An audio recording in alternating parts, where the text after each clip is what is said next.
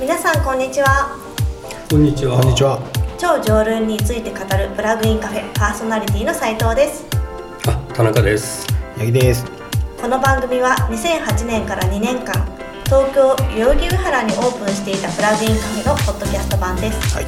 超上流工程やその周辺領域の話題を気軽な会話を通じてお伝えしていきますはい。よろしくお願いしよろしくおます。願いしますすえー、と前回のお話ではモデル化の重要性という話が出てきましたねはい。はいそうですね。はい。今回はその10部分をさらに掘り下げると。はい、はい掘り下げてはいなぜかナイル川というはいナイル川の話をするということでしたが、そうなんです。ナイル川の話なので、えっとナイル川がどこにあるかちょっと調べてきました。そういう話でしたっけ？モデル化の必要性の話なんじゃないですか。で、えっと今日今回の話ちょっとね難しいので、よく聞いてください。はい。はい。はいます。必要に応じてウェブ検索しながら聞いてもらえると理解しやすいかもしれないですね。なるほどということで私もパソコンを開きます。そうですね、ちょっと皆さんもなんかぜひパソコンやらスマホやらでわからないところを調べていただけるとあはい。理解が深まるのかなと。はい、で、えっと、モデル化モデル化のね必要性というかそれの歴史的な意味というか、うんはい、そこをし話をするためにまずちょっとナイル川がどこにあるかっていうのが重要なんですよ。どういうことですか？え？でね、えっと、ナイル川ですね。ナイル川っていうのがちょっとウィキペディアとか調べると、はい。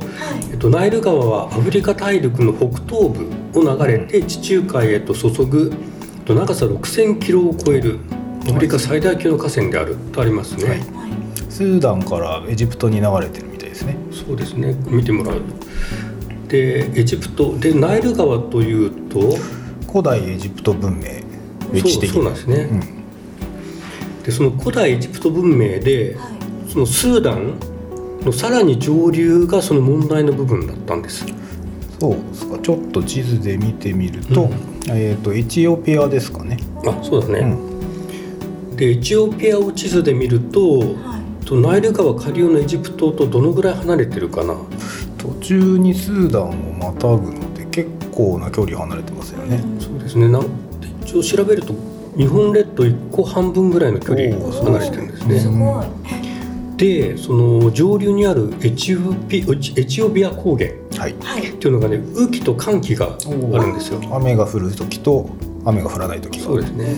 でナイル川下流のエジプトっていうのはあまあ砂漠なので、えー、と熱帯気候ですよね季節は変わんないんじゃないですかねそうなんですよ。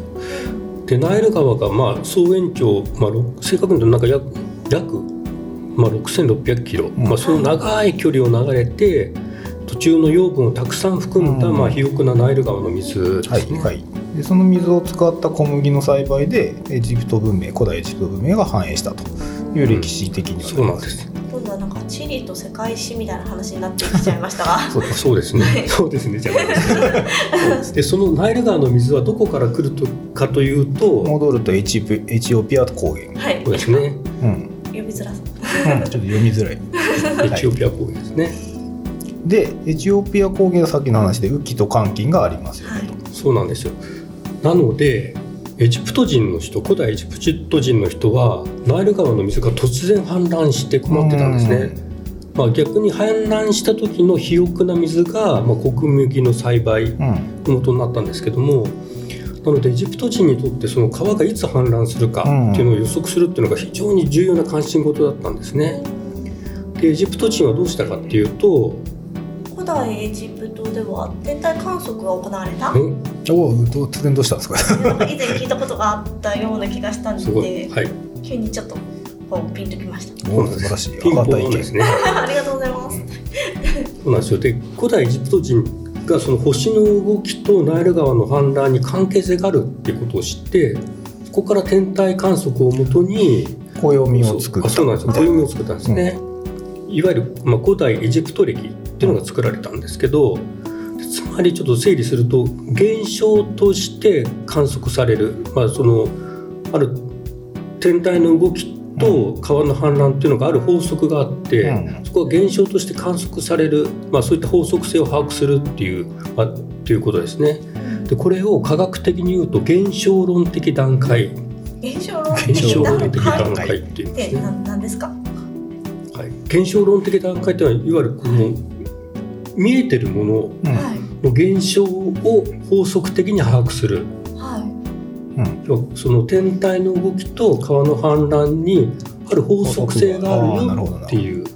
法則を見つけ見出す的な。そうですね。ねっていうのが、まあ、現象論的段階ですね、まあ、なんでそうなるかではなくて、まあ、まずそういう法則があるよねっていう、うんでちなみに今日あと2つの段階が出てくるんですけども、まあ、ちょっと最後にまとめていきます。はい。なるほど。なるほど。なのでナイル川の氾濫と天体の動きの法則性を理解の理解が、はいうん現象論的段階というものってことですそうね。ですねで古代エジプト人にとってはそのナイル川の氾濫と天体の動きに法則性があるっていうことはその、まあ、古代エジプト人にとってその神々に、まあ、よるものであるっていうふうに理解されてたんですね。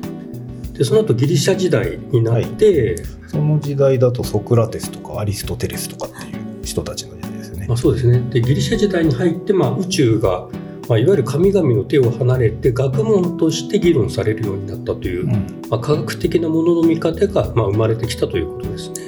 ということはその中で天体の動きの法則も科学的に見る対象になったと。そうですね。今まで法則的にまあ分かってればよかっただけなんだけども科学的なものの見方が生まれたことによってそれがなぜかっていう、まあ、科学の対象になってきた。うん。でそこで出てくる人が、お、また人ですね。今度はどなたですか？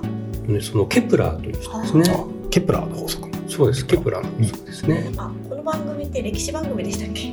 はい。あなんか古典なんとかっていう番組人気ですよね。あそうです。ね、まあ、番組面白いですからね、うん。まあ、歴史って面白いなっていうのをまあ初めて感じましたけど。あ私もですっていう感じですがあのこの番組もね負けず負けずに、まあはい頑張っていきましょう、はい。負けずに頑張りましょう。負。けそこ強く出ちゃった。そう。負けずに頑張りましょう。古典あじゃああのえ何の話？ですかじゃないです？ケプラーです。あケケプラーケプラーそう。でケプラーの法則をちょっとウィウィキペディアでちょっと調べてみてくれるかな、はい、はい。えっ、と、調べると、えっ、と、第一法則、楕円軌道の法則、第二法則、えっ、と、面積速度一定の法則、第三法則、調和の法則、えっ、と、うん。第三法則まであるんですね。そうですね。面積速度ですね面積速度一定の面積速度一定の、はい。でその、まあ、惑星の運動がその焦点を中心とした楕円軌道であるってことが、まあ、法則の中心なんだけどね。言葉で言われるとピンときないですけど、ん。ウィキペディアにページにある動画を見るとなんか動くんで、なんとなくわかりやすいかもしれない。です。そうですね。うん。そこにあるそうですねウィキペディアにあるあのなんか動画を見ると分かりやすいんですけどもつまりその絵で描くと分かりやすいっていうのが非常に重要なんですね。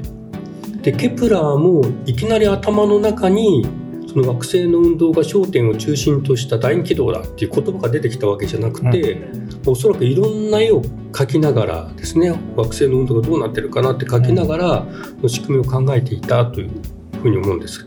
つまり絵で考えるってことですかね。そうなんですその絵で考えるっていうことがそのモデル化っていう意味で非常に重要でうん。これをまあ実体論的段階実体論的ですね。ん。実体っていうのがまさしくモデルという意味なんですね。これは二つ目ですね。実体論的段階。さっきが、はうん、現象論的段階。現象論的段階。実はい。体体論的段階。でこの実体論的段階がにはモデルが出てくる、うん。そうですね。はいかソフトウェアエンジニアですと UML っていうものがあるんですけどそれをイメージすると分かりやすい、エンジニアの方だと分かりやすいかなと思います。まあ実体モデルですね。ただこの段階だとなんで惑星の運動が楕円軌道なのかっていう問いには答えてないんですね。そうですねそうなるといううんなってるんじゃないかということですね。楕円軌道という絵を描いたらうまく説明できましたみたいな感じですかね。そうですね。でまあ、ケプラーの楕円軌道説の数十年後にリンゴが木から落ちるところから月も地球に向かって落ちてるんじゃないかなと考えた人がいるんだけど、まあニュートンですよね。そうですね。私も ニュートンの万有引力の法則ってまあ有名なやつなんですけど、まあ、リンゴも天体も同じ法則で記述することができるよっていう、まあ、そういった理論がその惑星が楕円軌道を描くというケプラーの法則をまあ解明していったという。うん。でこれが本質論的段階3番目の、まあ、本質論的段階と言われるものです。はい。三つ出てきましたね。ううん。なんで、えー、と今までの3つというのは、えー、1つ目が現象論的段階、はい。2つ目がモデルが出てきた実体論的段階、はい。3つ目が本質論的段階。はい。この順番で天体の解明が進んだということですか？そうですね、まあ目に見えている法則性の認識という現象論的な段階から最終的にその、まあ、ニュートンの法則というか本質的な段階に至るんだけども、重要なのはその実体論的段階を踏まないと本質に至らないんだというところなんですね。で現象からいきなり本質は出てこない、うん。途中絵で考えるモデル化が必要ってことですよね。そうなんですよ。その要は全ての科学というのは実はこの3つの段階を経て発展していくという。でこれ実はあの日本の素粒子論の研究者であった竹谷光雄先生のまあ説なんですけど、うん。そうなんですなるほど。なんで、えっと超上流工程が扱う、えっと製造工程であったりとか開発工程というシステムで起こっている現象を理解して改善する際に、うん。その本質に迫るためにはそのシステムのモデル化が必要だということですかね。